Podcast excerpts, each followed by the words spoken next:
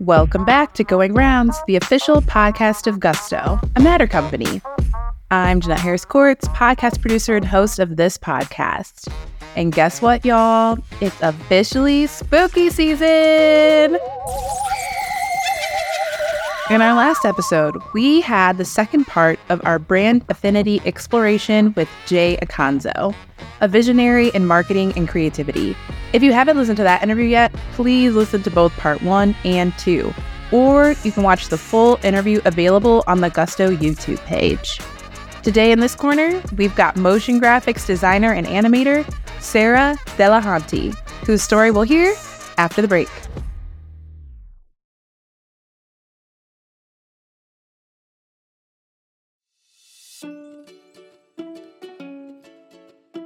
My name is Sarah Delahunty, and I'm a motion graphics designer and illustrator here at Gusto. I don't have any other nicknames really other than what my children call me, which is Mom. Home for me is in Salem, Massachusetts, with all the witches and Halloween decorations year round, which is the most fun. Um, I live with my husband and my two children. It's really just it's a fun house to live in definitely. Um, a lot of a lot of singing, a lot of music, a lot of made up songs, um, a lot of laughing, and uh, baby yelling and babbling. Uh, it's definitely a fun place to be. At any point, I'm actually even throughout this, I'm wondering if my husband's gonna forget that I'm recording and start singing. So in my free time, I love to paint, um, like with acrylics and whatnot, and illustrate in you know, different digital formats or even just on pencil and paper. And I love and love baking and I love eating the things that I bake. So one of my favorite things I've baked in my life is uh, I made my son a king cake for his birthday a few years back, and that I mean it takes several hours, you know, with all the rising and the kneading and bake, you know, putting it in the oven and everything. But other than that, my favorite thing to bake are um, French madeleines because they're just beautiful and the batter is gorgeous. They look like a seashell. They you bake them in these very specific trays and then they have to get if they're done properly and if you know you don't have a temperamental oven like mine um, usually they'll get this beautiful like hump on the back of them and they just you know sometimes you can dip them in chocolate but i prefer them just plain and you know they're it's, it's more like cake than a cookie but they're technically you know a cookie they like have this crisp exterior and then it's just a little sponge. I don't know. We could talk about them forever. The other thing I love to do, and it, you know, it might seem like a bit, you know, just sitting staring at a screen, but I do love watching films and TV and things like that, and getting really specifically into uh, the acting and the cinematography, and, and just having those in-depth discussions with my husband and my son. Uh, my husband is an actor by trade, so he, you know, we have that in common. We really just love to go into everyone's technique and did you see their eyes and you know that shot was gorgeous. It was just things we really we really get into the the nitty gritty. So that's that's the other thing we like to do. That and take walks, even just you know drive to go on these excursion walks places. It's fun way to bond with kids and everything.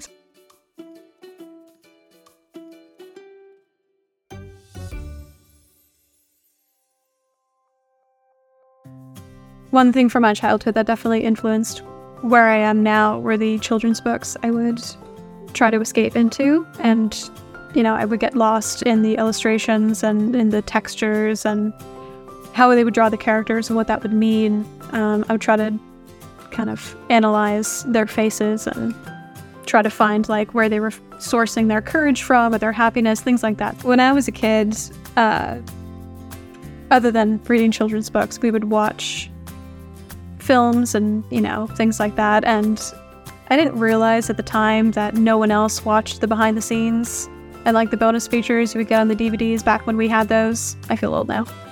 But I would always watch, you know, how they made things. What was the inspiration behind this particular character or this particular color that they used as like, you know, a character's outfit or something like that. I'd I love to know everything that went into that decision making.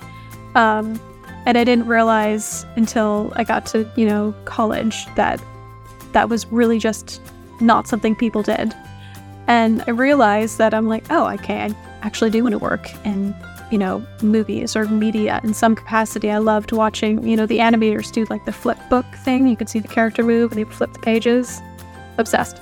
So, you know, I realized once I became an adult that I'm like, oh, wait, I can do this as a career. So I spend my whole life wanting to do this, but being like, I have to be something, you know, adult like, like a doctor or a lawyer. I have no, absolutely no, like, abilities in those categories at all. But I just kind of assumed I'm like, I have to have an adult job now. Go be a doctor, Sarah. There was no way that was ever going to happen. Um, but yeah, then I realized that there was a whole a whole career to be had in something that I actually love. So then, you know, it kind of led me in that direction. And I went to school for it. I have a degree in it. And yeah, I feel incredibly lucky that I was able to fulfill that childhood dream that I didn't realize at the time was possible. I was one of those theater kids growing up. Everyone knows those theater kids. They're, they're well, there's two kinds. There's there are the quiet theater kids, and then there are like the um, energetic, extroverted theater kids. And I was one of the quiet, introverted ones, most definitely. Actually, it was my goal originally, like before media, before I kind of realized that that was the thing. And, you know, I, I wanted to be an actor and everything. And before I kind of realized that I, that wasn't, you know, a path for me and that I would have to, you know, be a doctor or something like that. But no, it was absolutely something I, something I wanted to do. And it was my original plan to pursue acting. Um, but then I quickly realized that my place was definitely behind the screen rather than on it. So it worked out because I'm still in the media and I'm still contributing to things, but in a way that isn't as terrifying.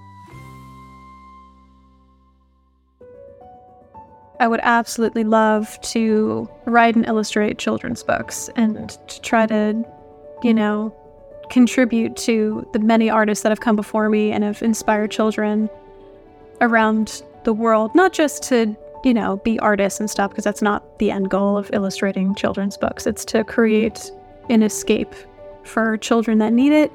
Um, it's to help children find courage when they need it, to help them find um, love and empathy and compassion when they need it, or just to laugh.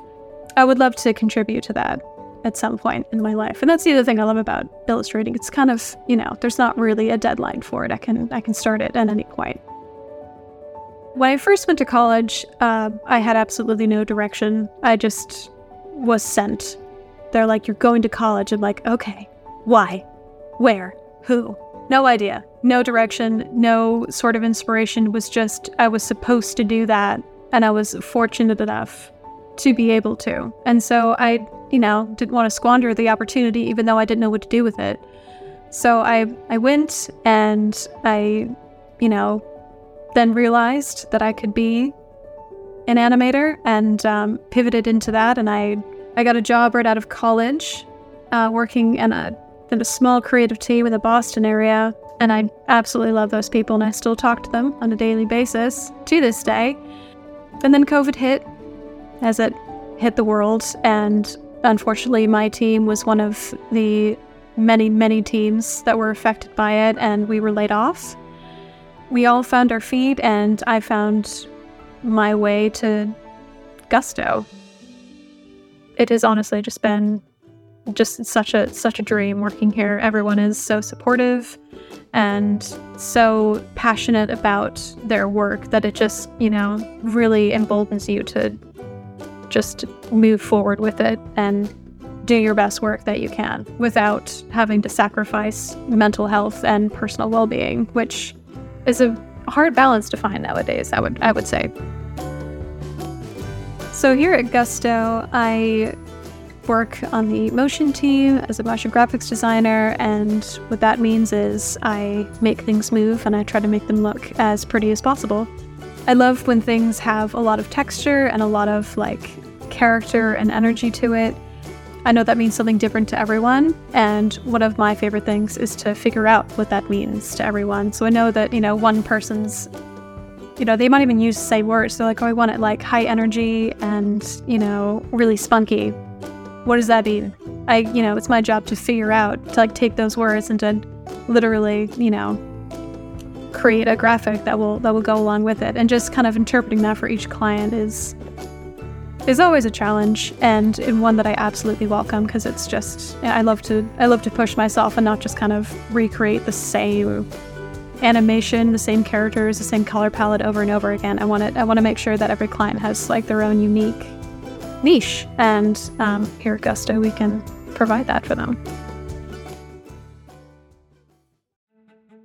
I actually have four words that would describe my approach to my job and my life in general, I kind of just try to embody this as best I can. And that is be passionate but flexible. Because nothing ever goes to plan, life never goes to plan, um, and everything along with it. So that, that includes, you know, both your personal life and your work life. And it's very important to kind of roll with that and to not lose the passion, but, you know, to jump on every challenge that arises and just kind of keep the dream alive, so to speak. Um, just because something doesn't work out and something you were counting on doesn't come through or something that doesn't mean you're on the wrong path necessarily. It just means that you need to keep going and, you know, maybe just wasn't the right timing or maybe, you know, it wasn't the right look for this exact project, but you just have to accept that and then carry on.